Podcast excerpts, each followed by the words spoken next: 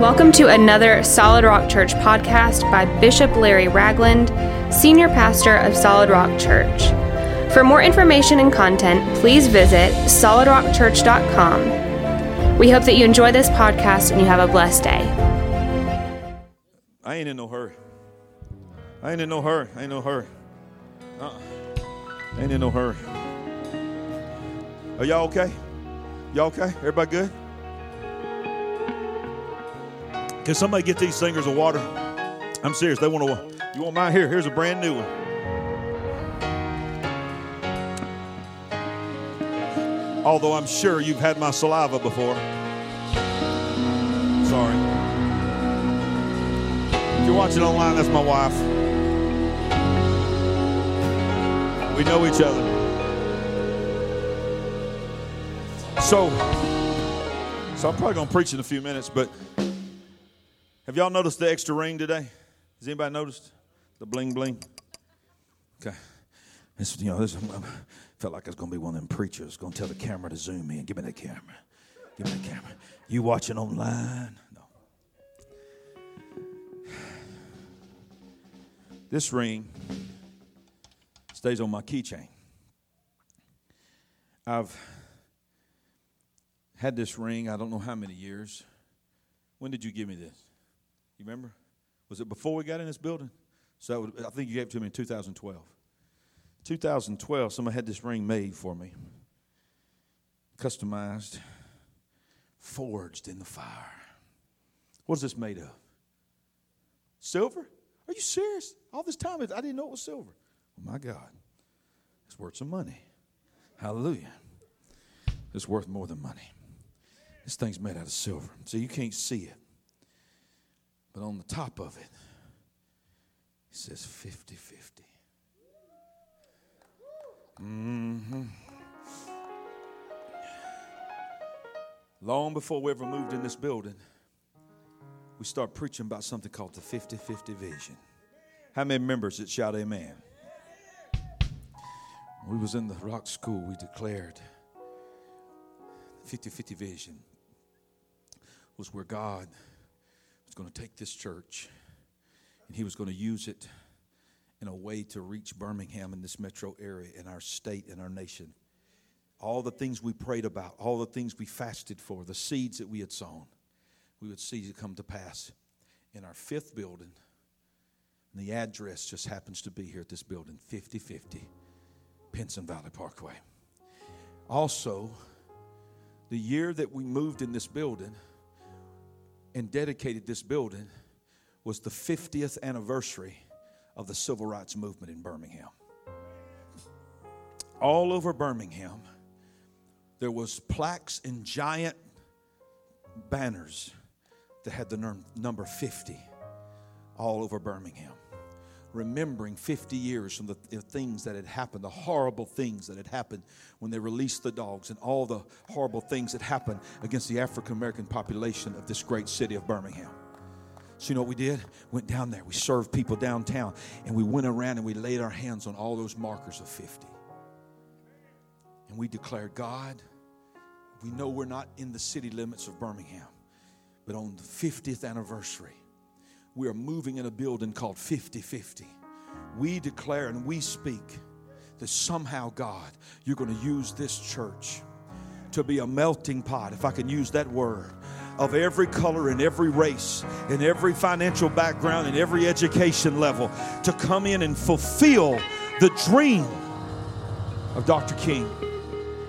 And then on and then the outskirts of Birmingham, we use this word that God would use this church to influence this region. So CJ made this for me and gave it to me. Not long after that, I lost weight, praise the Lord. I gained some of it back. It used to fit my this finger really good, but it don't fit that finger anymore. So I had to put it on the, the hey, I'm number one finger. Hallelujah for some people. And it barely fits on that one, but it's right next to the ring. Now, say this I'm talking about you. I'm not talking about me. I'm talking about this house. I'm talking about this moment. One of the most humbling things that ever happened to me, right here in this building of 50 50, is when Ambassadors Network and pastors that, that had asked me to be their pastor came to the network and said, We want to submit ourselves to Pastor Larry, and we want, as a network, to lay hands upon him and bring Pastor Frankie in and ordain him in the office of bishop, which is in the Word of God, which bishop simply means overseer. It doesn't mean highfalutin, big time, bigger than anybody else preacher. It just means a preacher. Y'all can be seated for a minute because I'm going to speak some things over this house right now. Y'all just sit down on the stage. Very, y'all ahead of me. Sit down on the stage. Hang on for a minute because I don't know what's about to happen. Bishop means overseer. Bishop simply means someone who speaks into the lives of other pastors. So that was one of the most humbling experiences that I've ever had. My whole family was here, including my children. And Pastor Frankie spoke some things over my life, my pastor, my spiritual father. And, and much to my surprise, in the, in, when you study Old Testament and you study uh, Eastern uh, culture, you'll realize that many times when things happen like that, that was signified, especially when it was to a man, when a man laying hands on another man, ordaining him into an office, especially in, in what they would call royalty in that area, they would, they would mark that by sliding a ring on his finger. It was also a sign of sonship. It was also a sign of the house. If you remember, uh, when the prodigal son came back, you remember that story when he came back and the father ran to him and met him and kissed him? He said, Kill the fatted calf, for my son was dead and he's alive again. What did he do? He put new shoes on his feet, he put a robe on his back, and he put a ring on his finger. Because when the prodigal left the house, he had to leave all that behind to be able to cut ties.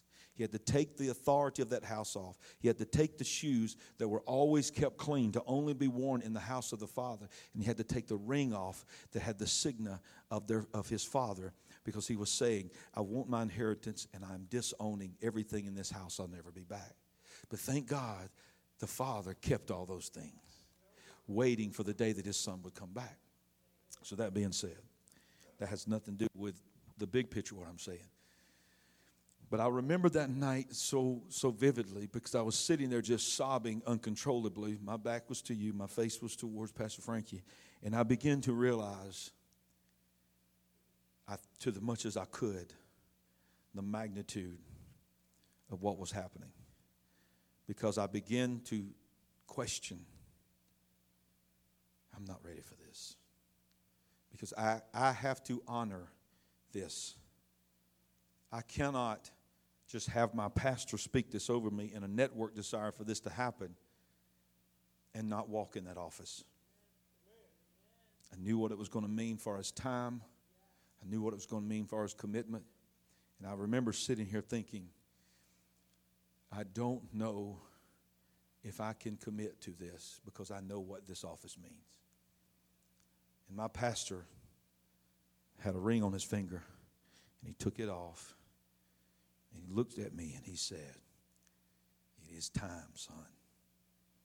I know you don't think you're qualified, but God said it is time. And he said, To remember this moment and to always remember what God has spoken into your life for this season of your life.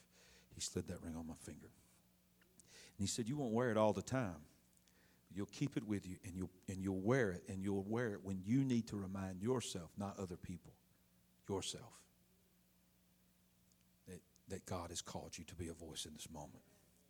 But I'm going to tell you what else He told me privately that every office that God ever ordains a man or a woman to walk in, it is never for them. It is always for the anointing to serve, lead, and equip others. Amen. So, so when he slid that on me, they laid my hands on people start freaking out. Some folks in here, what do I call you, Pastor? What do I call you, Bishop? What I, I don't care about none of that. I do, I do think you should honor the office that's over you. But let me just tell you today who I am in this house. You, it is at 100% appropriate. If you, some of you call me bishop, that's fine. I receive that because I know your heart. Your heart is you want to honor the office that your pastor is floating. But in this house, I am your pastor. Okay? God has called me to pastor you. Okay? That's what this ring represents. So I keep this ring on my church keys. Y'all gonna think I'm crazy. Me and my wife have so many keys now. Nobody has as many keys as her. But everywhere I go, I have two sets of keys, one in this pocket and one in this pocket. These are all my personal keys. When I'm not wearing this ring, this ring goes on my personal keys. When I'm not wearing this ring, this ring goes on my church keys. Because every time I pull my church keys out, I stick my hand in my pocket. I don't know why I'm telling y'all this. Is this okay with y'all? I stick my hand in my pocket and I got all those keys. I find, with subconscious, I don't even realize I'm doing it. I find this ring that's on my keychain. I stick my finger through the ring and I pull the keys out every single time. So every single time I pull my keys out, I'm reminded of what God has called me to do in this house. So today, I told y'all that I had the first, the entire series, this whole series, this part five of this series. I already had it laid out which series I was going to go back and preach on that day. Well, I already knew I was going to end this series, or at least I think I'm ending this series today, on the series that we did called Influence. You remember that? Not knowing whatsoever, already had everything planned, and, Uh, and all of a sudden I see CJ that gave me this ring, tags me on a post that came up in his memories from 28, I think it was 2016 or whatever year it was. It wasn't the year he gave it to me in 2012, but it po- po- came back in his memories again that this was the anniversary of the day that I preached influence the first time in 2018, exactly on this day in 2018. And on that day, he posted a picture of me wearing this ring, reminding us that God has called us to be in influence. Had no idea that it was exactly on this day wearing this ring. The last time I talked about this ring is when I told you in 2018, get ready because God, I don't know what this means and on what level, God is getting this house ready to be an influence in the future in a way that we can't grasp. And here we are. Here we are. Just like what God, not Pastor Larry, just like what God said. You have been called for this moment. Oh, you've heard it said thousands of times, but you need to get this. Maybe you have come to the kingdom for such a time as this.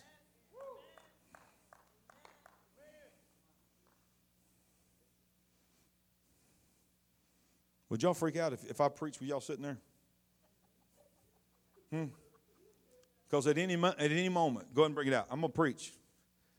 And y'all going to have to handle it, okay? Because at any moment, we might kick back in. If y'all need to go to the bathroom, y'all can go.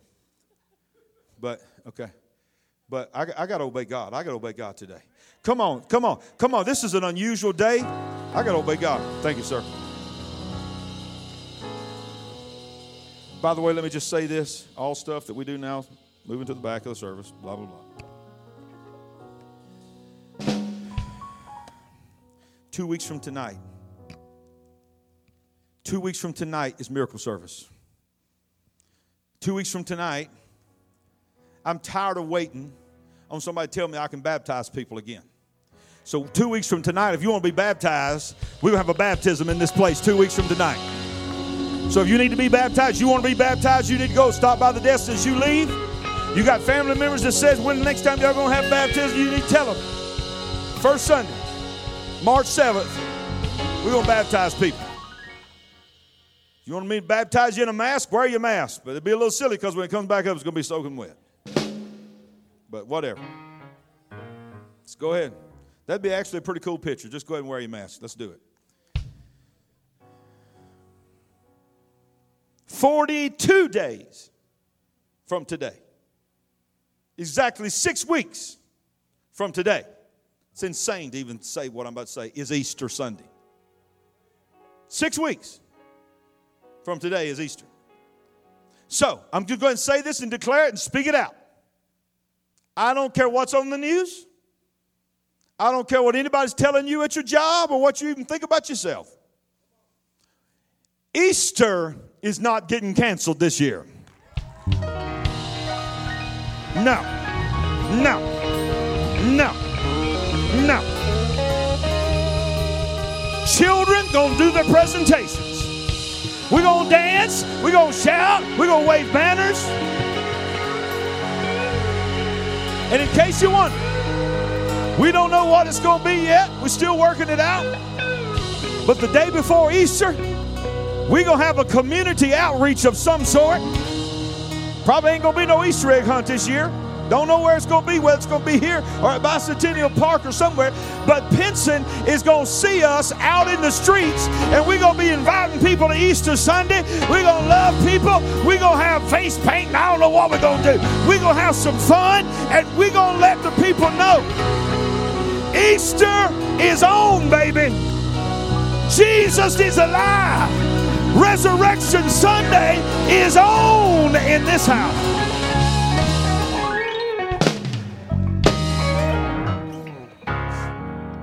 You okay back there? You don't have to sit right behind me. Okay.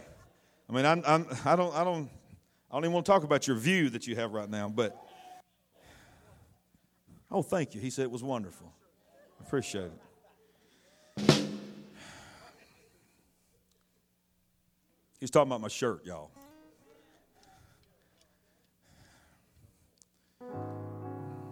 Six weeks from today. That's crazy. See, there is a phenomenon happening right now all over this world. It's happening on social media. You have people who are literally getting paid, and their job is the title Instagram influencer. Now, those are not on Instagram. You know, I'm talking about people are getting paid millions of dollars.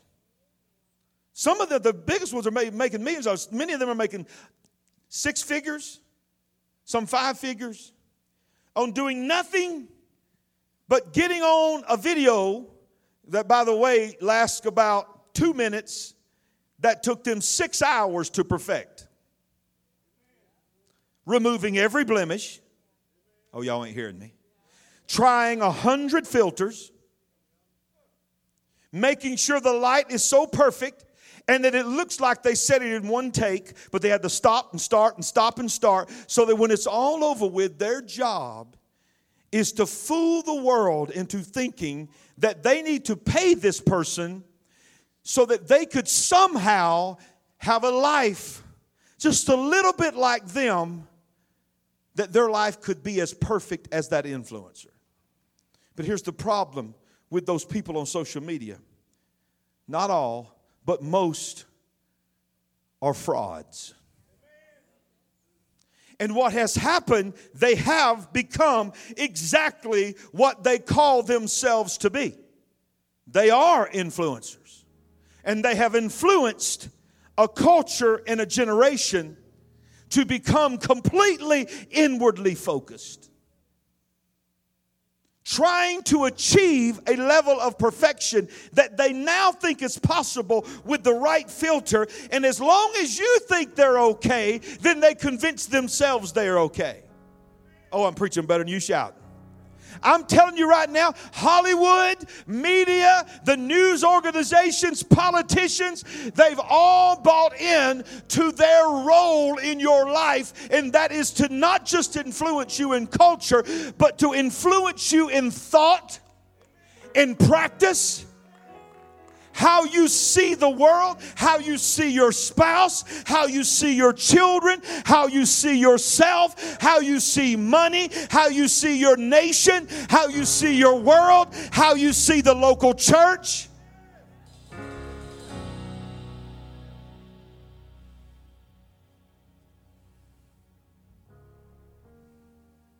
Leadership is influence.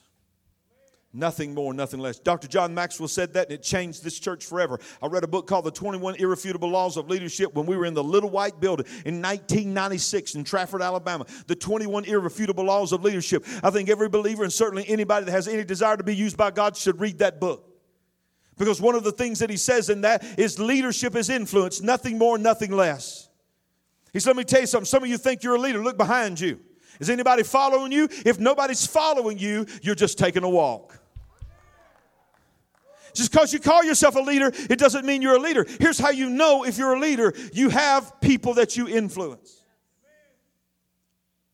This church is a leader. You are a leader. Now, I'm, on, I'm not going to preach my full sermon today because I understand this is a different service.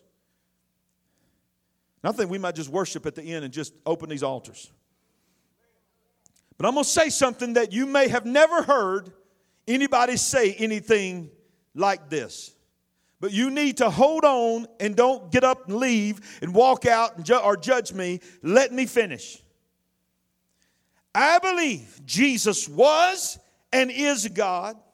He has always existed. The Word, Father, Son, and the Holy Spirit, Jesus became a man. The Word became flesh and dwelt among us, but He did not become who He was at that point. I believe emphatically Jesus is eternal. He's always been there. He's the Alpha, the Omega, the beginning, the end, the one that was and is and is to come. If you believe that, say amen. But Jesus was not a born leader. He was a leader, but he was not a born leader. In fact, Jesus had very little influence on the world in which he lived for the most part of his entire walk on earth. For 30 years, the only people that even knew Jesus existed were a handful of people in his family and on his little corner of Nazareth and the people that he would talk to and the priest in the temple. He was known as a carpenter's boy. He was known as a nobody. Because remember when he began to speak? Listen what the word of God says in Mark chapter 6 when he began his ministry. Mark chapter 6, verse 3, listen to the response of the people of which he had lived 30 years of his life with. Is this not the carpenter? The son of Mary and the brother of James, Joseph, Judas, and Simon? Are, are, and are not his sisters even with, uh, with us? So they were offended at him when he was speaking with authority. But Jesus said to him, A prophet is not without honor except in his own country, among his own relatives, and in his own house. Now, he could not do mighty works there except he lay hands on a few sick people and healed them. And he marveled because of their unbelief. Then he went about the village in a circuit teaching. The Bible says he, go, he went about doing good and healing all who were oppressed of the devil, for God was with him. But he was sitting at that wedding in the Cana of Galilee. Do you read anything about the people there thinking that royalty was at that wedding? In fact, the most important person at that table to the eyes of the people was Mary. He was a nobody in their eyes. But we understand Jesus has never been a nobody. So leadership is based on influence. Jesus was born of a virgin, lived a sinless life, and prepared a life of and lived a life of integrity and prepared his life for the moment that he would come on the scene. And at age 30, three and a half years, of which we only have a few instances, even in Matthew, Mark, Luke, and John, only a few stories of his life that we have to go by. And in those three and a half years of the existence of a man here on this earth who God became flesh in, you want to talk about influence? Thousands of years later, people are still talking about the things he said during those three and a half years. People are still teaching, preaching, dissecting, choosing to believe, having a life set out to disprove everything he said because they don't believe that he was who he is. But let me tell you something how you know that Jesus is the greatest leader that ever existed in the history of mankind because leadership is influence, nothing more, nothing less. This is a man who was, when he began his ministry, he, they said, Who are you? Are you not Jesus of Nazareth? Has any good thing ever come out of Nazareth? No one of any influence, no one of any importance has ever come out of that slum. And you're going to try to tell us you are not educated at the highest level. Your name does not match the last name of Caiaphas. Uh, you're, you are not of the lineage of Levi according to what we think. You're not, you're not in the Levitical priesthood. You have no right to speak with that authority. By which authority did you lay your hands upon a blind man and see that blind man's eyes open? To which authority are you able to look at somebody and say, Take up your bed and walk, go and sin no more? Who do you think you are?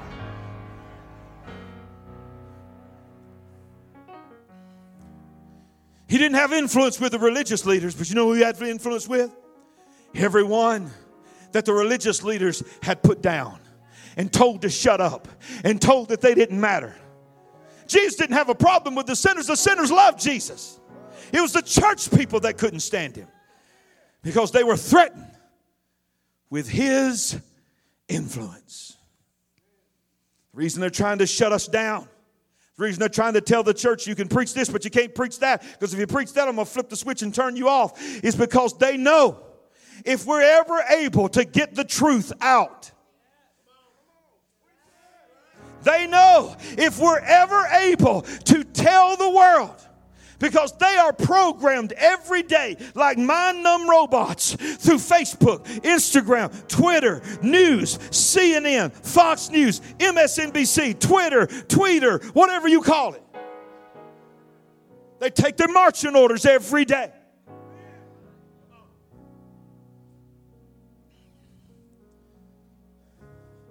Jesus proved I know he was God. I know he's God. But don't get caught up in, in letting that deflate the power of what he did in those three and a half years. Because I've told you once, I've told you a hundred times, he was all God. But everything that Jesus did during those 33 and a half years that he walked this earth, lived a sinless life and died on the cross, and, and up until the point of death when he said it is finished, everything that happened from the virgin birth, which was a miracle, to the words it is finished, everything in the middle, he did every single one of those as a man anointed by his own spirit, not as God who happened to be man man, but a man who happened to be God. Because if he did them as God who happened to be man, we there's two sure things in life. One, there is a God, and two, you're not him. You're never going to be him. You can't evolve into him. So therefore, you would never be able to do the things that God said we could do.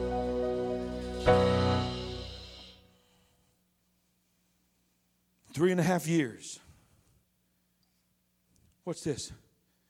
We know he didn't do miracles in, in or at least we, I say we know, we have no evidence in the canonized 66 books of the Bible. There's a few books that talk about Jesus turned a piece of paper into a bird or something and made it fall off, and somebody fell off a roof and he went down there when he was a teenager and healed him. Here's the reality I don't know if any of that's true or not, but it's not in my Bible. Okay, it's not in my Bible. So I'm going to go what my Bible says. But here's why I don't believe that's true.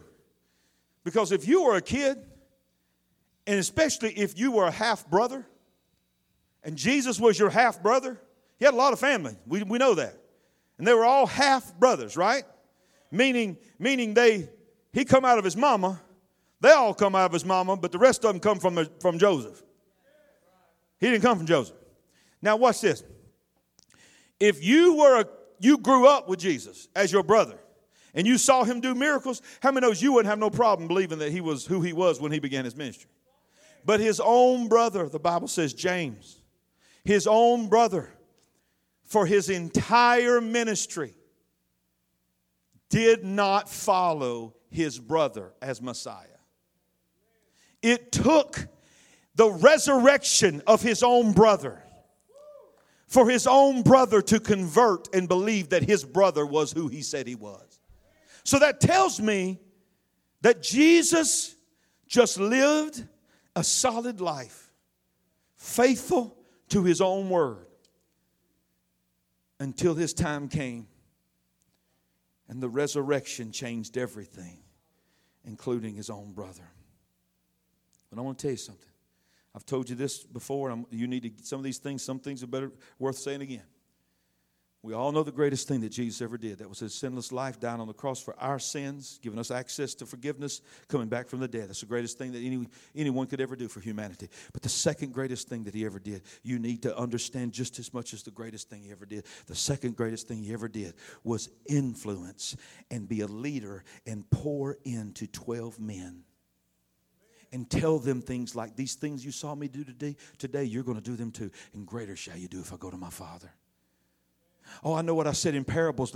They, they're not at the place where you're at. Not, they don't walk with me and spend time with me and, and camp out with me and sit around the campfire with me. So they don't have that intimate relationship with me yet. They will. I know how I taught this in a parable form, but it's important for me for you to understand a deeper understanding of this parable. I know I said that, but this is what I meant. I know I talked about a farmer sowing seed, but let me tell you what the seed is. I know I know I read about, you know, the birds come in and pick, and pick the seed. Let me tell you who the enemy is. The enemy is the devil. And he began to break and he began to pour and he began to influence because the greatest leaders realize their greatest influence will never come in their life. Their greatest influence will come in the legacy that they leave behind. That's how things are multiplied. One can chase a thousand, two can chase 10,000. Where two or three agree. That's why God wants to use this church on a level that's beyond how many people is in this room. Because when, when we all get on the same page, when we're all flowing together, when we are one voice, when we are one body, when we are one mind, we don't have to wait till we have a thousand people in here to change a city. We don't have to wait because God's God has already gave us the one thing we have to have, and that is influence. You okay? You okay?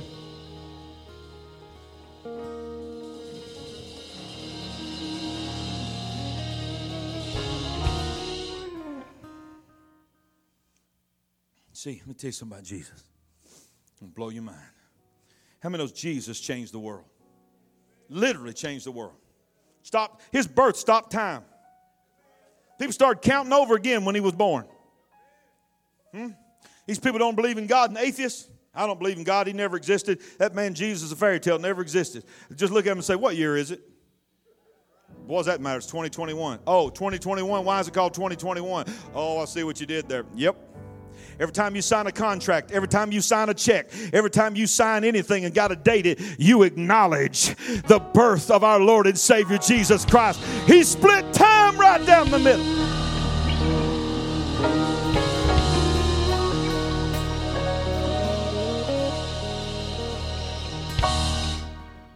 He never traveled even 200 miles from his home. He never owned a house that we know of. He didn't go to Bible college or any kind of college. He was not educated by the world's best. Yet his life would change the course of history simply because of his influence. Now, let me ask you a question before I close. I want you be real with me. There's no right or wrong answer. And this is not so that I'll know how you feel about you. It's time for you to be honest about how you feel about you. And if your answer is not yes, if your answer is not that's me, then, then you need to be honest with yourself and don't beat yourself up, but uh, prepare yourself to be teachable for the next five to ten minutes of what I'm going to say after this. But here's the question.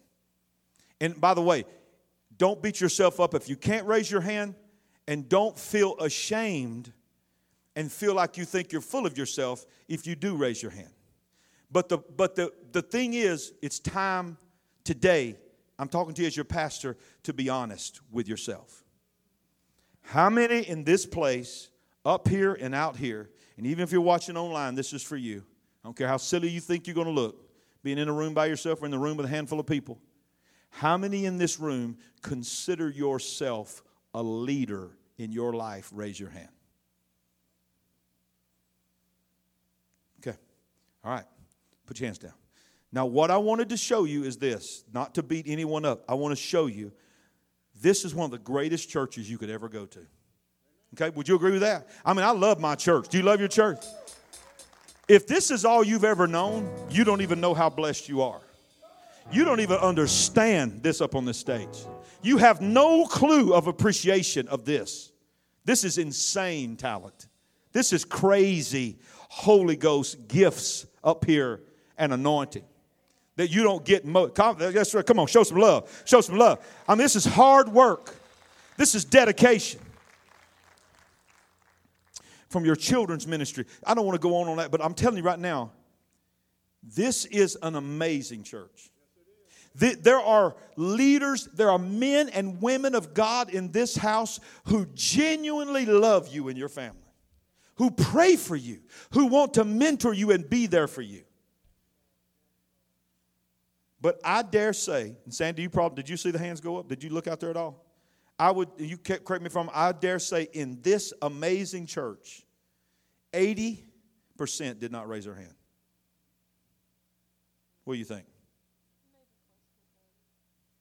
Okay, 60, 65, 70%. Yeah, yeah. So, so listen, if that's the case here, what do you think most believers who don't even get anointed preaching and teaching and the power of God empowering and equipping them think about themselves? Are y'all hearing me? That is what has happened. We have lost our identity in Christ. We have forgotten just how powerful God says we are in Him. We have forgotten little things that have become cliches to us. We hear them, but we don't hear them. Huh? How many knows Jesus said, if you got an ear to hear, you need to hear.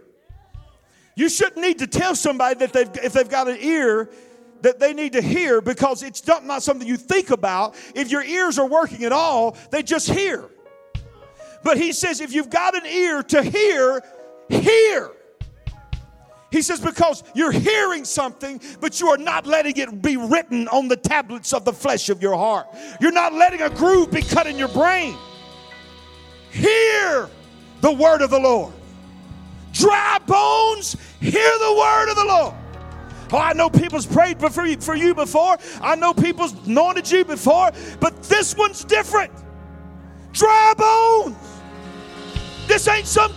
This ain't some Sunday go meeting church member that's been raised in church. I am a man of God. Greater is he that's within me than he that's within the world. In his name, I'll cast out devils. I'll lay hands upon the sick and they'll recover. You're not messing with average Sunday go meeting Christian. You're, you're, you're messing with somebody that's Holy Ghost filled, who knows who they are in God. And I'm going to say it again, dry bones. Hear the word of the Lord. Live.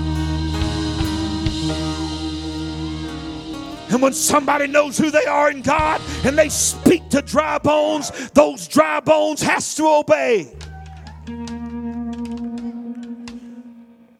It's not that the devil is getting meaner. He don't hate you more. He don't hate people more. He's not getting meaner. He's not getting stronger. The church is getting weaker.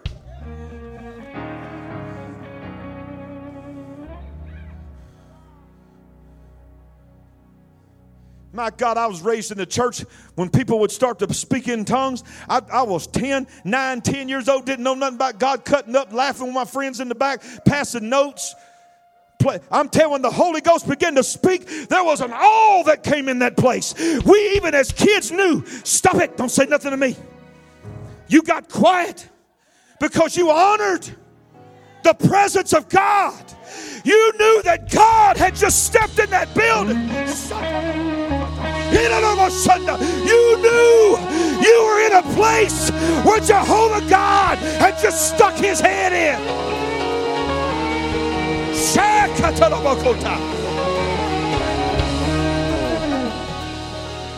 There was a respect for the presence of God.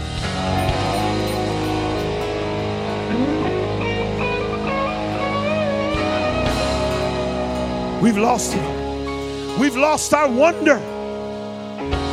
We've, woo, we've lost our wonder where we are amazed at God. We've had miracle services in this place where deaf ears have unstopped, where people who couldn't see clearly in one eye could see clearly. We've had people who was told that's got to deal with sciatic pain in their leg for the rest of their life, healed and stand here on this stage and get a golf clap. Praise the Lord. That was awesome. Praise the Lord. Thank you, Jesus. My God. I remember a time that if somebody said I was deaf in one ear and I can't hear anymore, we shouted for 30 minutes. People ran around the building because we knew God had just done something. But we've become too used to it. We've become lazy.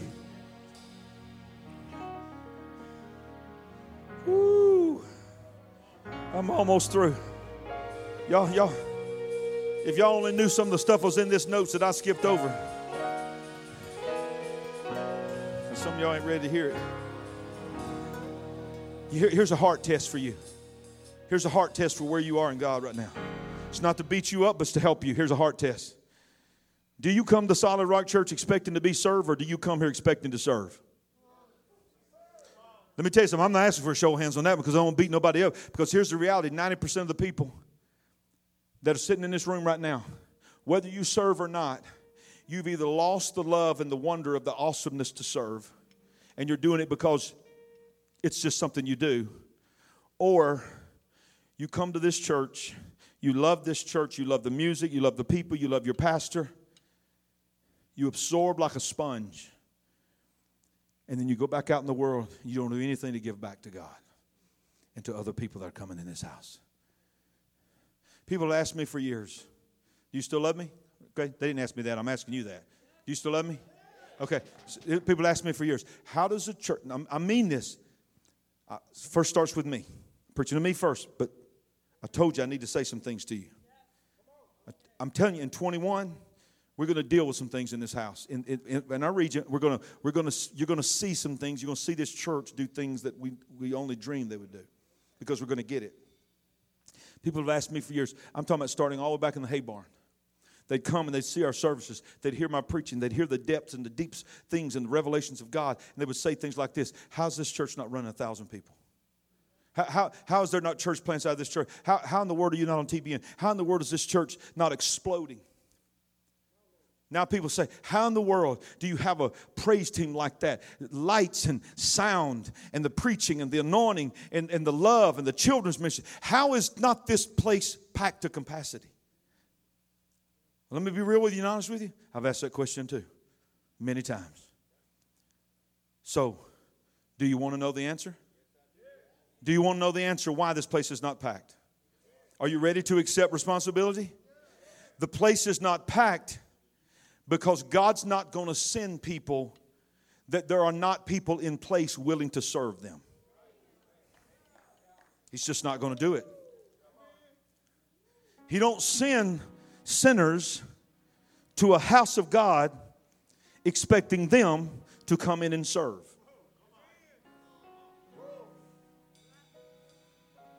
He expects you to prepare, be prepared to have a joyful heart and excited because you know who you are and your role in God is to be the hands and feet of God to those people. And when God, when we finally get to a point in this house where we all, no matter how much, listen, listen, it's time for you to let your church hurt of the past and how you got burnt out ministry. You can't, you can't walk on that crutch for the rest of your life. You, you, you, you can't come. Am I just preaching this morning? You need to wrap that bandage off you keep rebandaging a wound that God's already healed, but it's become a, a crutch to you. And, and you got that little pet demon that you that keeps you getting attention, keeps being your excuse, and you come to church, get free from it, and you invite it to come right back. It's time for you to let that go, man. I'm telling every one of us has been hurt in church. Every one of us have been crushed by people that we believed in. Every one of us has been burnt out. If you've served God on any level, you've dealt with burnout. It's time for you. This, if, if this is the house that God's put you in, it's time for you to get over that. It's time for you to move forward. It's time for you to not wear your feelings on your shoulders. Because every day you wear your feelings on your shoulders, every day you walk in a fence, every day you think, well, you know, I'm just not ready to get back in the game yet, then what that means is here's where you got to begin to see yourself. Every day, every week, every season, because you know this, you know the truth. You thought it was only going to be a few months, and now it's a few years. How many people? I'm not trying to beat you up, I'm trying to get you awoke. Wake. Here it is. How many people has God wanted to send into your life and even into this house that He needed you to be ready to serve that He could not send? Because God's not the author of confusion. God's not going to tell somebody Solid Rock Church is the answer to your family's problems and them get here and nobody's ready to help them find that answer. Because then they leave and they, they either think they missed it or they get mad at God for telling them to go somewhere that no one was prepared to help them. Woo! I'm going to tell you, for years, 15% of this church, probably not even that many, but I'm trying to be generous, 15% of this church has handled the leadership, true leadership of this house. Even, I'm, I'm talking about 15% of our leaders are truly bought in to what it means to have influence in this house and in our community. We cannot do it anymore. Look around in the society we, we're living in now and ask yourself this simple question Do you think if we stay in the mindset that we have been in and that we are in now, do you think things are going to get any better?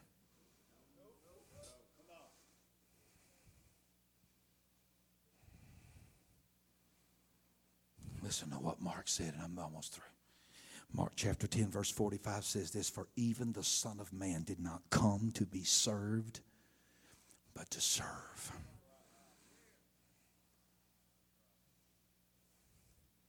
If you are a member of this church, and you went through at least 101, whether you made it through the growth track or all the way through or not, and I hope you did, but if you sat in 101 in the growth track of this church, you heard your pastor, the one you chose to be your pastor. You said, God, I'm, I'm submitting myself to the authority of my life and that pastor, this house, I'm joining my family to this house. You heard me say to you in that cafe or wherever you join, you heard me say, now as a member of this church, we want you to sign up for 201 and beyond because as a member of this church, we have an expectation on your life that you need to be prepared in the next few weeks to start serving in this house.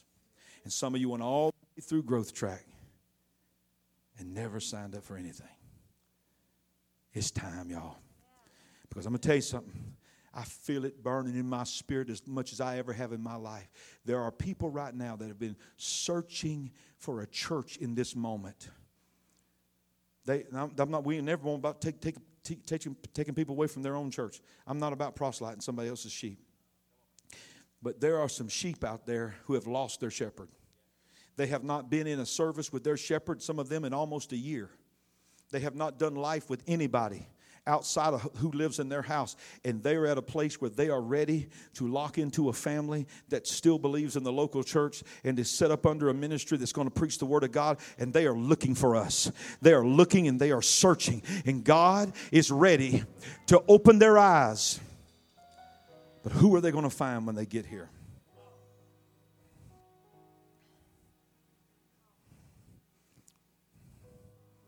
I'm going to close with this statement.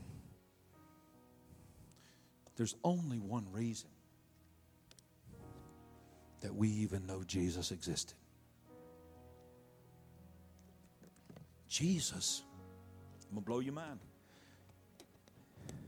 It seems so simple, but we never think about this. Jesus never wrote a book that was published we have no record of the book of Jesus. He don't have a gospel. He don't have an epistle that was penned by the name of Jesus. He came. He lived perfect life, sinless life, preparing himself for his moment. He knew that he had come to the kingdom, his own kingdom, for such a time as this, because when he began preaching, that's all he preached about was the kingdom. Restoring our relationship in the kingdom. And for three and a half years, that's all he did was prepare and influence. You have no record of him standing up on the mountain after 40 days of showing himself resurrected, saying, Hey guys, listen, I need to make sure before I go that y'all wrote all this down. He didn't say nothing about it. He just said, I just want you to know this. I'm not going to leave you alone. I may not be here in the natural, but my spirit will be here with you. But there's one thing I need you to do for me. I've never really asked much of you, but just your friendship. I need you If you want to stand here and watch me disappear, that's okay. Once you see me go away, I need you to get up, get up, everybody, gather up your stuff. I need you to go down to Jerusalem. And I need you to go up into the upper room where we had that last supper. We was up in that upper room and I told you I would not eat or drink of this again until we drank it and ate of it together in the kingdom. I need you to go back. And I need you to stay there. Because I'm going to send you something. That is the big reason why I did all that I did. Thousands heard him say that. Thousands of people saw a man die the most hideous death that any man had ever died. Hundreds on that on top of that mountain at minimum. Thousands saw him beaten in the streets and go up the road carrying that cross, and thousands saw his dead body taken off, wrapped in a shroud, and taken to a tomb. They all knew he was dead. Roman soldiers guarded and sealed it with the seal of Pilate and guarded a dead man day and night. Three days later, he came back from the dead. What did he do? Of course, the first thing he did is he took his own blood into Holy of Holies. But the next thing he did, he went right into the room where his disciples was. Everything I told you I was going to do, look, I did it. For 40 days, he walked around showing people scars in his hands, scars in his feet, hole in his side indentions on his head where a crown of thorns had been.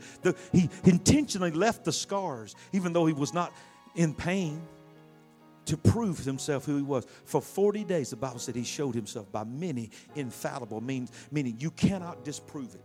Facts. So they all knew he was alive. And in seven to 10 days, more than likely 10 days, from the time they saw him disappear in resurrected form into the clouds. Thousands heard him say, Go to Jerusalem. It had got down to 120. That's how quickly people fall away from even being in the presence of God when they've truly not bought in of the magnitude of the moment. The Holy Ghost came, and what did he say? Peter uh, was anointed by God, stood up after the Holy Ghost had fell on all of them. He said, These men are not drunk as you suppose, but this is that which the prophet Joel spoke. And he began to prophesy about the fulfillment. And in a matter of hours, they could have laid there like we do in church services for hours and just bask in the glory of God. They received the empowerment to establish the church. You know what they they knew they could not stay where they were at. They had been taught and trained by Jesus. They had watched him go from village to village to village, going about doing good and healing all the oppressed of the devil. They knew what they had was not just for them. They remember Jesus saying, The Spirit of the Lord is upon me because He has anointed me to preach the gospel to the poor, to open blinded eyes, to set the captive free. In a matter of hours, they were on the street, being the body of Christ. Silver and gold have I none, but such as I have I given to thee. In the name of Jesus Christ of Nazareth, rise and walk. They were told, Don't you come back to the temple or you'll be arrested again. Guess what they did? They came back to the temple and they preached. They threw him in jail. They said, We're going to kill you tomorrow. We're going to chop your head off tomorrow if you don't stop preaching Jesus. They leaned back and said, Chop my head off. I don't care. They kept praising Jesus. And when they praised Jesus, God opened up the gate and the angel said, Wake up, Peter, come on, and let him out. They had people praying for Peter praying for his release. He knocks on the door. They slide the window open and look, and they say it's Peter. They're in the house praying for him to be released, and they shut the door on him. They think it must be a ghost. Somebody looks like Peter's at the door. They didn't even realize the power that they had. God had just answered the prayers of nobodies in the eyes of the world. That nobodies knew that they were somebody in God, and God honored their prayers and.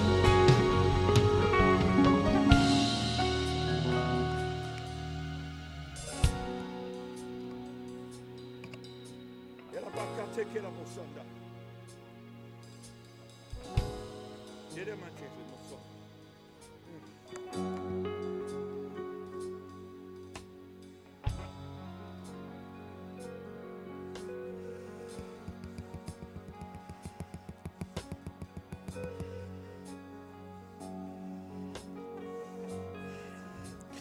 We have lost our influence as a church because we have lost power of identity in the Holy Ghost. You shall receive power. Acts 1 8. After the Holy Ghost has come upon you. Stand up on your feet right now. Raise your hands right now. Father, in the name of Jesus, I am nothing. I am not a man, but under the unction of the Holy Ghost, as I stretch my hands all over these people right now, God, I pray, God, that they would begin to feel the empowerment of the baptism of the Holy Ghost. The Spirit of the Holy Ghost. Begin to let the Holy Ghost pray through you right now. Be unashamed. Be unashamed. Don't worry about anything. Just release, submit. A refilling. I hear the Lord say He's refilling. You are receiving power. You are receiving power. You are receiving authority. Your identity is being restored. Your, your ministry is being renewed. You are beginning to see right now. God is going to let you see yourself, even if it's for a brief moment, right now, for who you are. God said it's time for you to let the past go. It's time for you to quit judging yourself yourself. Deal with it now. Put it on the blood of Jesus. I plead the blood of Jesus. I plead the blood of Jesus. Oh, I know what that song says. Oh, dry bones, but we see an army. Let the army arise, Lord. Let the army arise, Lord. Let the army arise, Lord. Let the army arise. See yourself as a soldier. See yourself as a soldier. Hallelujah, hallelujah, hallelujah, hallelujah, hallelujah. I'm telling you, some of you need to just walk out in the aisle. Some of you just need to begin to speak over yourself. Some of you just need to get out of that pew and begin to say, I know who I am in God. I will not sit in the back anymore. I will not wait anymore. Come on, get out of your comfort zone. Do something that makes you feel uncomfortable. Come on, shake yourself. Dry bones are living right now. Dry bones are coming back. Come on, come on, come on, come on, come on, come on. Some of y'all just need an old fashioned Jericho march. Some of you just need to mar- march around and just declare that if the thief be found, he must restore seven times. Every year you stole from me, I'm getting seven years of anointing of my life back. Every night I couldn't sleep because I'm tormented. I declare I got a week of rest. I got a week of strength. Oh, God's not through with me. God's not through with me. God's not through with me. God's not through with me. God's not through. If you believe that, move. Come on, church. Listen, people's got to come in this house and they got to see a freedom. They got to see a freedom in you because they're not going to want what's in you if they can't see it in you. Get out of that comfort zone. Go back to your first love. Go back to your first love. Oh, I know what you done. I know your faithfulness. I know your dedication. But you've lost your first love. You've lost your first love. You've lost your first love. Cry out to God that you can back where you used to be. Oh, God said, it's time to get back to that fire. It's time to get back. It's time to get back to that anointing. Oh, shut up. Holy Ghost, fall in this place. Holy Spirit, this is your house, God. This is your house. This is your house. Woo, I don't care what anybody thinks about me. I don't care what anybody thinks about me. He's head of oh, us. Woo! Yeah, yeah, yeah, yeah, yeah, yeah, yeah, yeah. Come on, come on, come on. Oh, God ain't forgot you. God ain't forgot you. God ain't forgot you. You are his favorite. You are his favorite. Oh, what you did did not disqualify you. What you said did not disqualify you. What was did to you, said about you, talked about you behind your back did not disqualify you. If there's breath in your body, it's time to live. I don't care how dry you feel, it's time to wake up. It's time to get up. The bones are shaking. I feel some bones rattling in this place. I feel some dead dry bones are shaking. I feel some tombs are opening. I see some some stones are rolling. I see some grave clothes are being loosened. My God, some of y'all are alive but you still smell like death. You're like Lazarus. Jesus told him, Loose that man and let him go. I tell you right now, I'm in the name of Jesus. Holy Ghost, loose him, loose him, loose him, Lord. Loose him from the past, loose him from the present, loose him from fear, loose him from intimidation, loose him from offense. Woo! Loose him, Lord. Loose him. Freedom's in this house. Freedom's in this house. Freedom's in this house.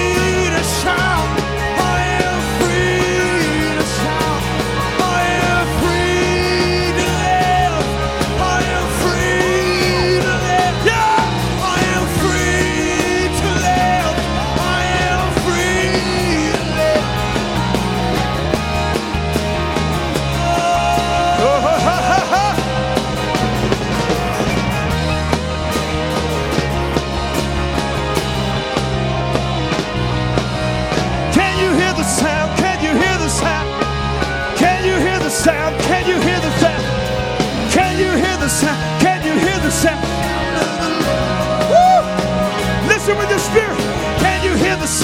Can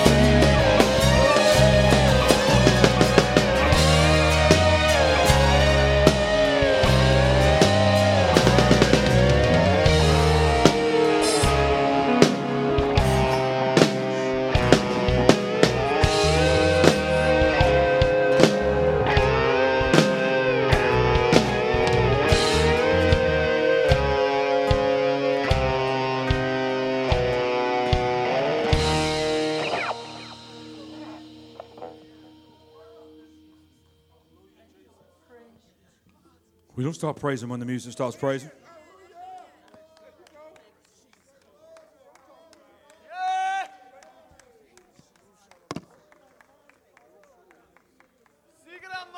That don't sound like a praising church. A praising church don't need to be led because you're a praiser.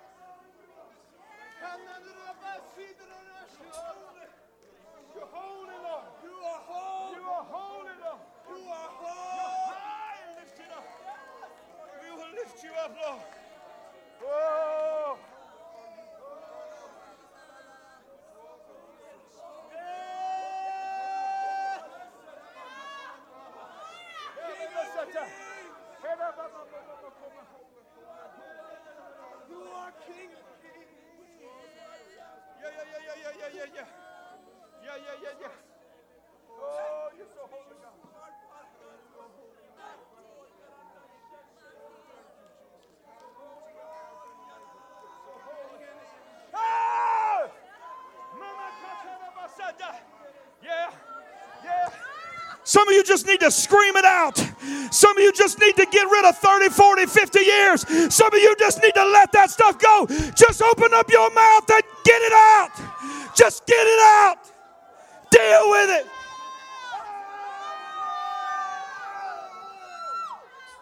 Go.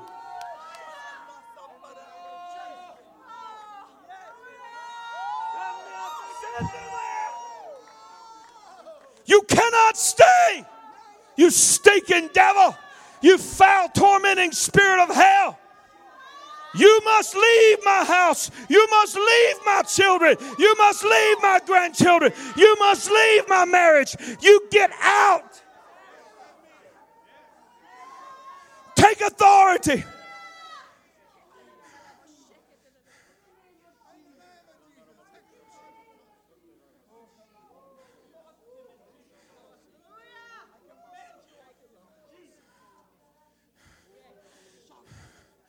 Man, there ain't nothing like finally seeing who you are in God. There's nothing freer than knowing that when your kid, your grandkid, your spouse, a family friend, a coworker is sick, down, you love your pastors, you love the elders, you love the leaders. There's nothing more empowering to finally know who you are in God that your first reaction is not try to text your pastor. Your first reaction is, well, let me pray for you, brother. Let me pray for you, sister, because you know the same God that is on your pastor and in your pastor is on you and in you. And I'm telling you right, it's a game changer. It's a game changer. When you as a husband or you as a wife or even you as a child, your, spouse, your parents are not even serving God. When you begin to see yourself as a child, how you can speak with authority to tell the devil to release your parents to release. I'm telling you, you have influence. Woo, you influence me, sister. My God. Hitting me with the Holy Ghost. Hey, don't you ever, ever let anybody take your praise. Because I'm telling you, the world needs more praise like that. That's a militant warfare praise. That was a praise up and up and down the devil's head. I, I don't need to know what you're going through, what you're pushing through, what you're praising through. Because God knows. You know and God knows. And I got news for you right now. I don't want to mess you up. And the devil knows. Because the devil, but the devil also knows you just stepped on his head and the devil is a liar. And God has heard your prayer. God has heard your prayer and he has seen your praise.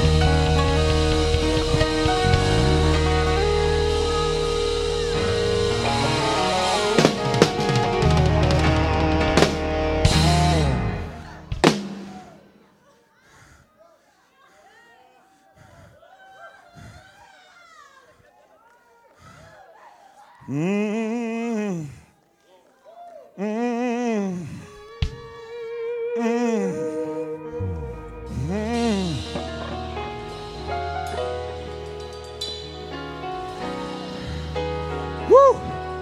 Bring those kids down here. Bring them right over here. Y'all take a couple steps back. Bring all them kids down here. I love the fact that we got teachers that when God is doing something like this, they want to expose the next generation to this. They've been back there watching you praise God. Come on. Get up here, kids. Stand right here.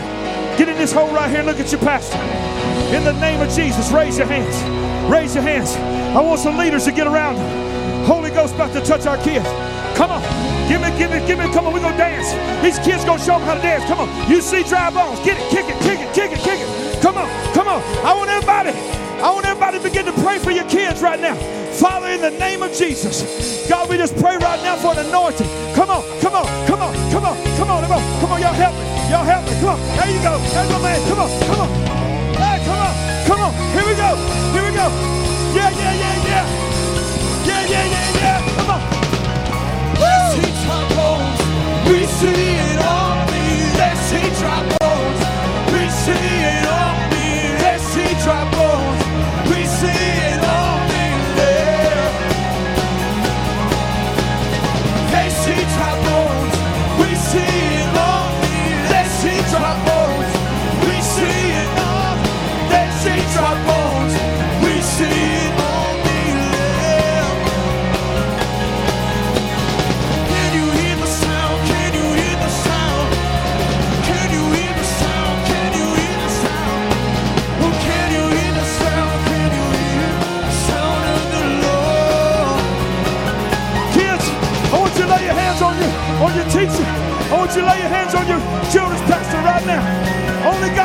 He's going through. Kids, don't just put your hand. I want you to pray for Alex right now.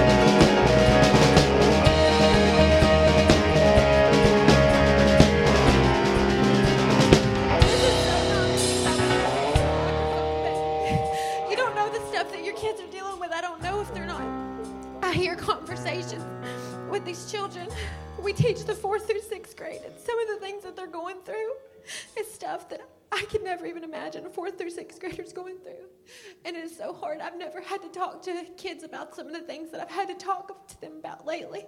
There's an attack on these children. They're not even in the youth right now, but there's an attack right now. And I don't know that we're busy. The coronavirus, all this stuff's happened. We're so busy. We're on our phones.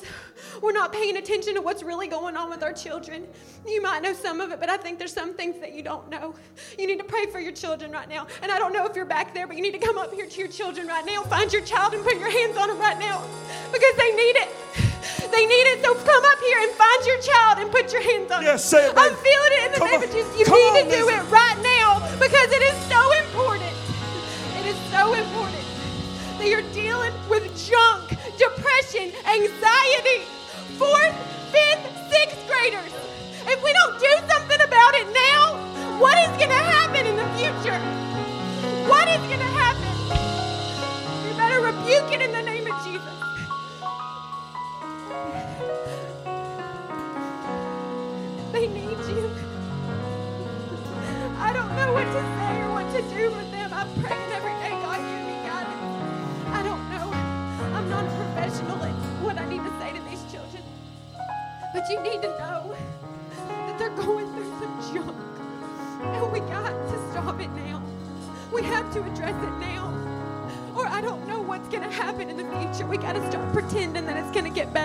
some faith.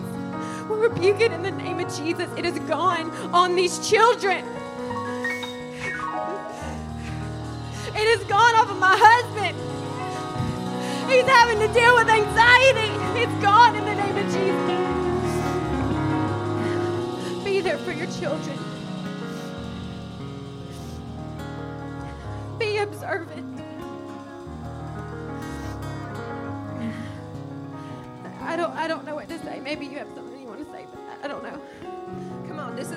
She's an elementary school teacher. What she's saying, you know, is the truth. She's dealing with it in school, she's dealing with it upstairs with our kids. They're trying to confuse your child's very identity. They're trying to tell them there's something they're not. Try this, try that. You know, you don't know who you are. You're this, you're not that. You're born this way. You're supposed to do this. They're trying to confuse your children, take their mind off God, confuse them of who they are, what they're supposed to be, and do. And like she says, we've got to pray these influences, as Pastor was speaking today influences, influences, trying to take the promise and the purpose of our children.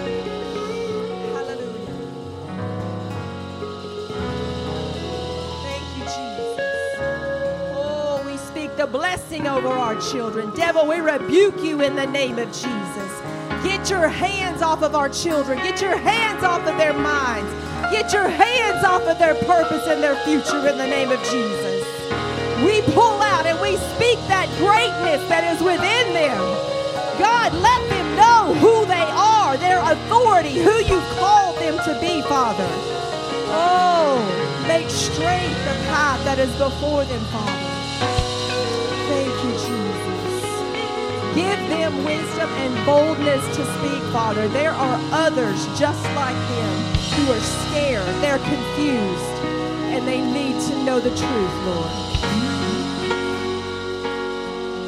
Young people, young people, this is your day.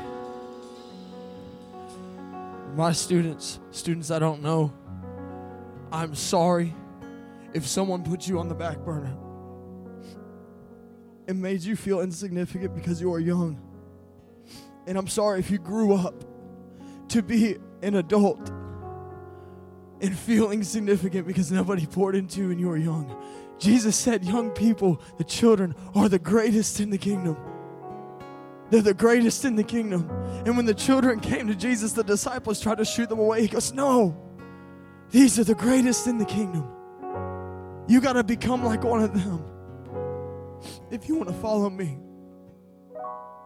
I'm sorry if someone tried to shoo you away and if someone made you feel like the anointing of God is something that you have to unlock when you're 25 or 30 years old. You can have it right now. You can have it right now. It's not just the little kids, it's not just the adults. If you're in high school, a young adult, and you've been put to the side or you feel that way, this is your day. We honor you. We honor you, and we honor the calling on your life. We honor the calling on your life, Savannah. I honor it. I honor the call on your life, Jarrell, Cassie, and Megan.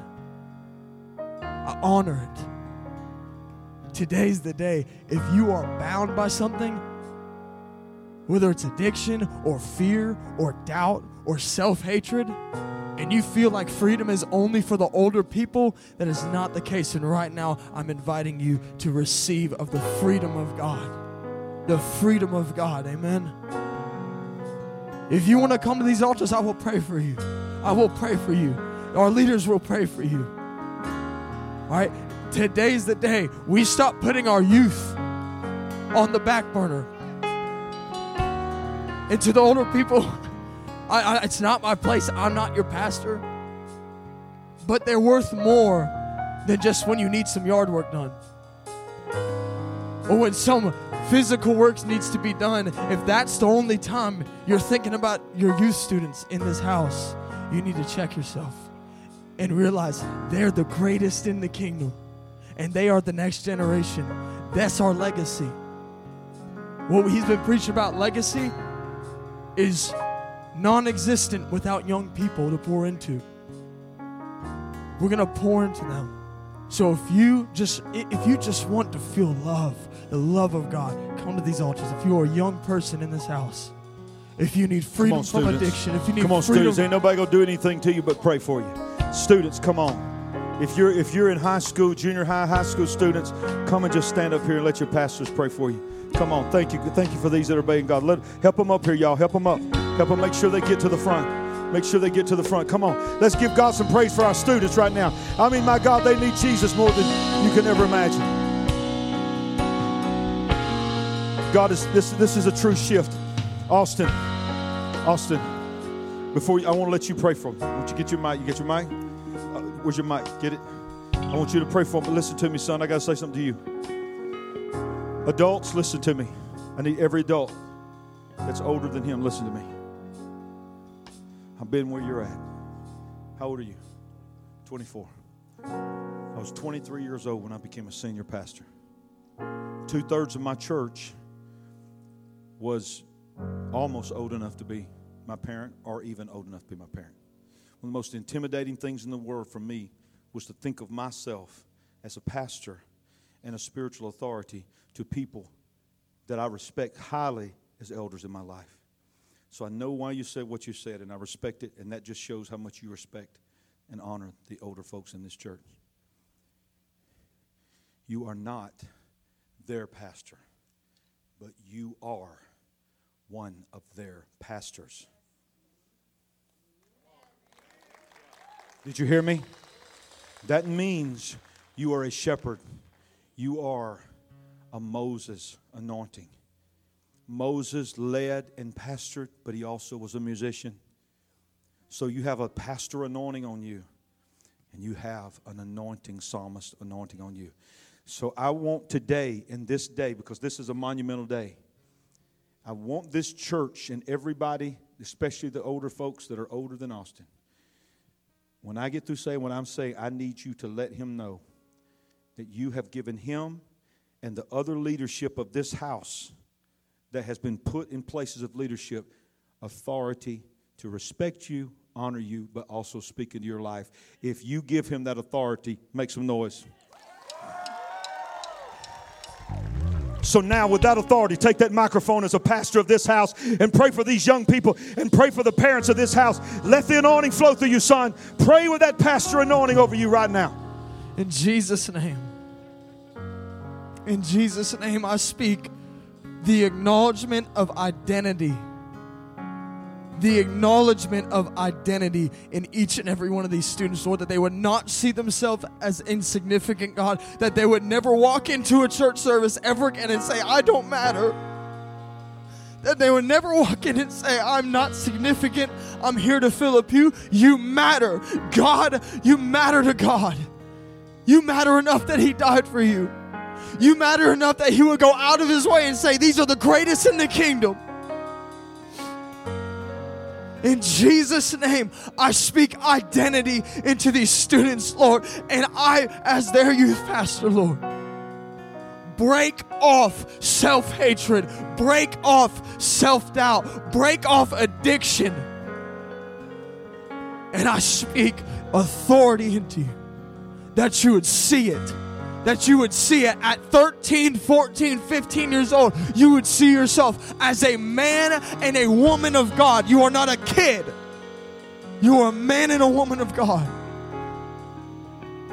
In Jesus' name, Let them see it, God. Let them feel your fire, God. Let them feel the significance on their life. Let them feel the calling, God. Let them hear their Father calling their name the things that they see on Sunday mornings, God, from the adults that they can only dream of, of walking in those shoes, Lord, let them step in it right now.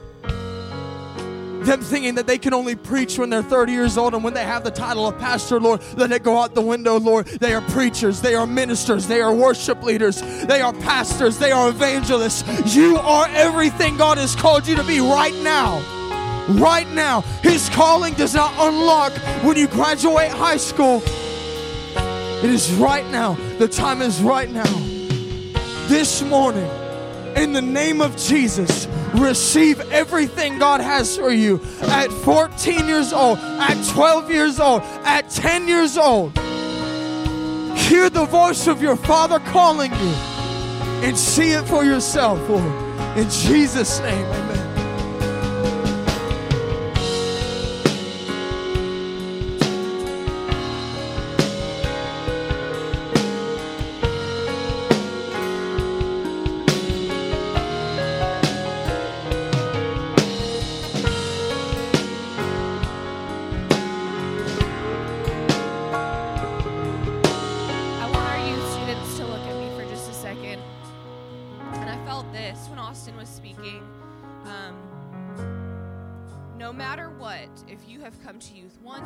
If you have never been to youth, Austin and I will love you and we will be with you through every single thing. One of the main things Austin and I talk about all the time is that we're so blessed to a lot of people will look at us and they'll be like, oh, you guys are so young. We feel so old when we're with you guys. But the cool thing is, we're not so different in age that we forgot how hard high school can be. We didn't forget how hard middle school can be, okay? It's hard. And it's not easy living in the world that you guys are living in. There's so much pressure. You get on social media, you see these bodies, you see these people, you see these parties, you see all of your friends living lives that do not serve the Lord. And then you go out and you're expected to be the youth group kid. And you come in here and there's pressure to be everything that everyone wants you to be. You're supposed to be perfect. You're supposed to be in the altars praising. The adults don't come to the altars praising, but you're supposed to, right? It's okay to not be perfect. High school is hard, middle school is hard. There is grace to walk through the steps that you are walking through. And Austin and I want to encourage you whether you have never shown up or you show up every week, we will love you the same. You guys are our students, you guys are our kids, you are our heart. We love you. We love each and every one of you. You have such special callings on your life. None of you are the same. None of you are the same.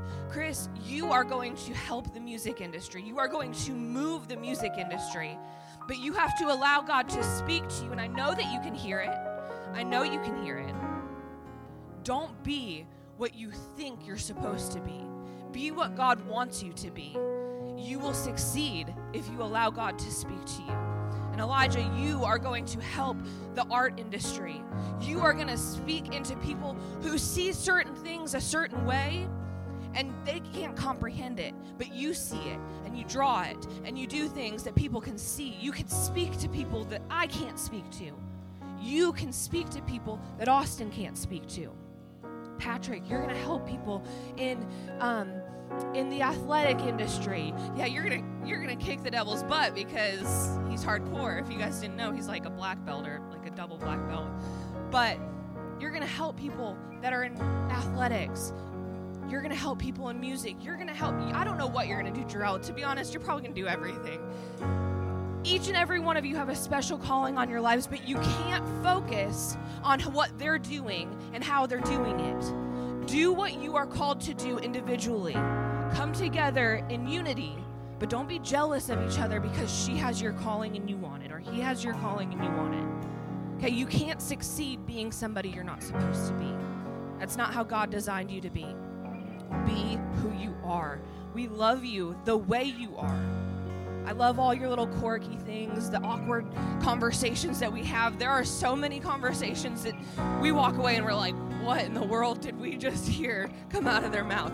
But each and every one of you have something special. You are designed to be special. And you guys, we cannot wait to get this group of kids. We cannot wait. But you guys are going to be leading them one day. And you can't lead them if you don't know. So be who you are. Be who you are. Powerful word. I want to say one thing before we wind down.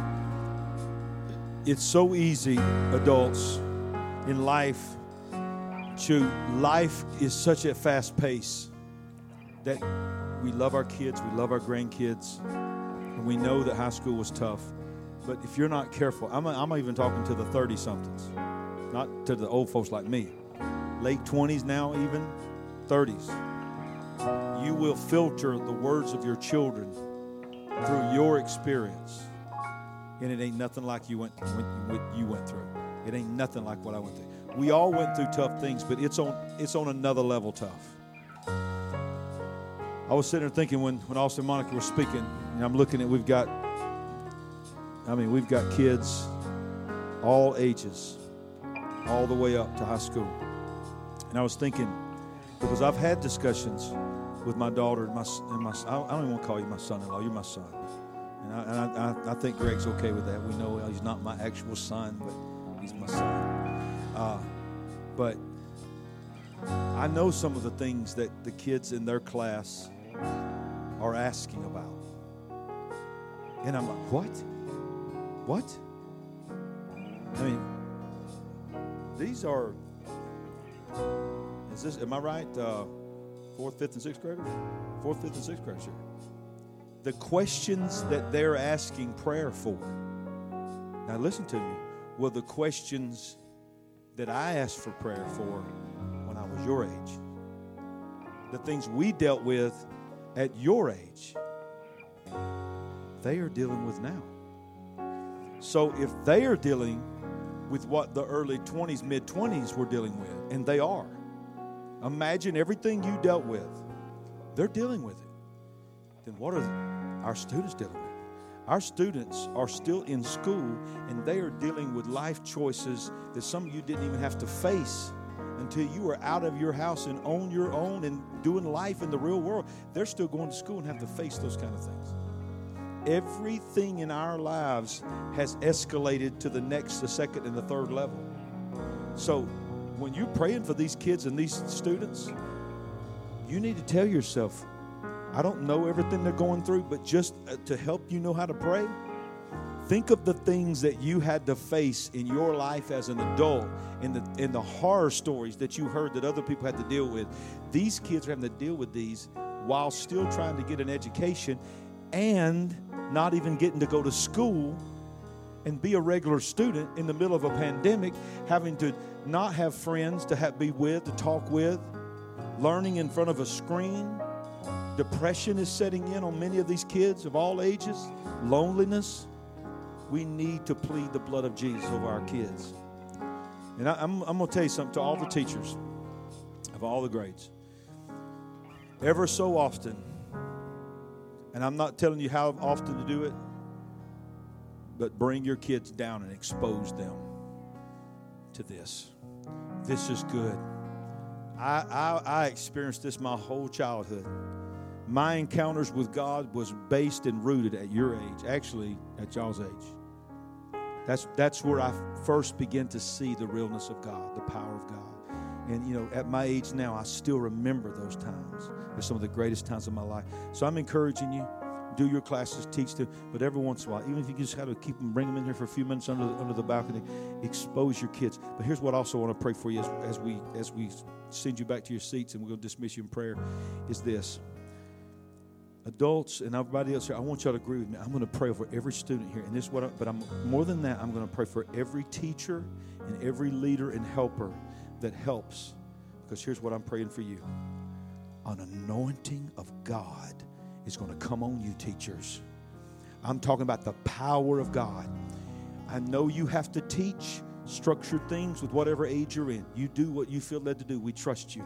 But include the power of God in your classes. Include the glory of God. Teach them and, and be open to letting the Holy Spirit interrupt your plans and let the glory fall.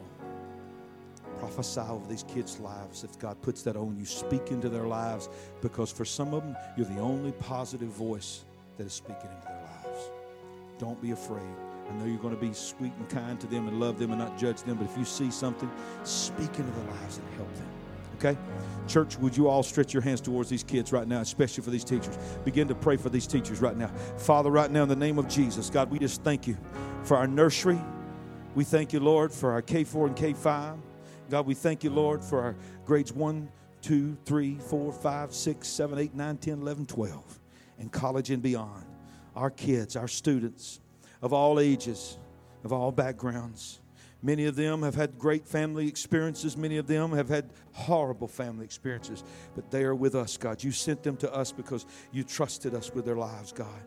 We don't take that gift lightly. We don't take we don't take it lightly, God, that you have entrusted this house to love, empower, mentor, equip, and raise these kids up. So, Father, we pray for them. We plead the blood of Jesus over them for protection against all harm. But we also pray, God, that their minds would not be clouded with the ways of the world, but they would focus their destiny, their purpose, their existence for life rooted in you, God. We want them to learn. We want them to grow strong and be exposed to new things, outside things, but God, keep them balanced and keep them strong in their faith for God. We need this generation to be strong, to be influencers of their other friends and even their teachers and their family. Now, God, I pray for the teachers whether they're the lead teacher, assistant, just somebody that helps on the computer, doesn't matter.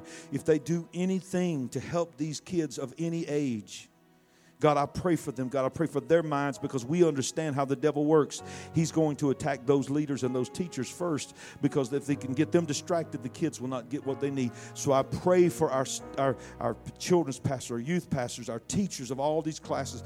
I just cover them in the, in the name of Jesus. God, we cover them with the prayers of this house. As Austin said, these are not relegated to babysitting uh, organizations here. We are equipping these kids. We are truly teaching and training these kids. So I, pr- I pray for our leaders that their minds would be clear, that their minds would be strong, that their minds would be solid, that they would not be uh, tormented and tempted to go down ways that would walk them away from their calling to these kids in this season of their life. Let them know we're behind them. Let them know we support them. We are praying for them. In Jesus' name. Everybody said, Amen. Come on, give the Lord a shout. You can worship back to your seat. I told y'all, y'all better get ready for church services to go into extra innings.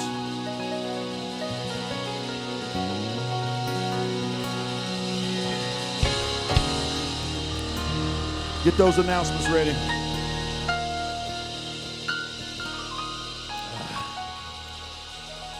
Six weeks. Six weeks from today.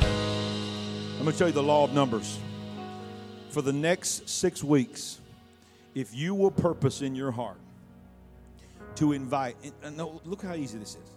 Just say this. Let's start simple. Every seven days, every week for the next six weeks, I am going to invite one person. One person in seven days. You want to go more than that, praise God. At least one person, I'm going to invite them to join me for in person services on Easter Sunday morning. It might take you six weeks to even get them to convince to come to your church, but here's the reality people will go to church on Easter when they won't go to church on any other Sunday. And I'm going to tell you, even in the middle of a pandemic, it was a big deal last year when people didn't go to church on Easter. It bothered a lot of people. And they still might want to sit in the back and they still might want to wear a mask, and that's okay. I'm going to tell you right now, there are people hungry for some sense of normalcy in their life. And people that have not been back to church at all, you're going to be surprised how many make Easter Sunday their back to church Sunday. I'm telling you, if you'll do it over the next six weeks, this anointing that fell in this place today, it is going to continue to build and stronger and stronger and stronger because God is doing something significant in this house. I believe we're going to have one of the most powerful, impactful, soul winning, literal salvations and rededications of God to God in these altars on Easter Sunday morning than we have ever known. This is going to be the Easter that people are going to cry out. Think about this. This is the day that we celebrate the most incredible thing in the history of humanity the power of the resurrection. And here we are in the middle of dealing with sickness and plagues and all this kind of stuff. But remember what God's word said the same power that raised Christ from the dead shall also raise our mortal bodies. That power. Paul said, I want to know the power of your resurrection and the fellowship of your sufferings. I'm telling you, the power of the resurrection is in this house.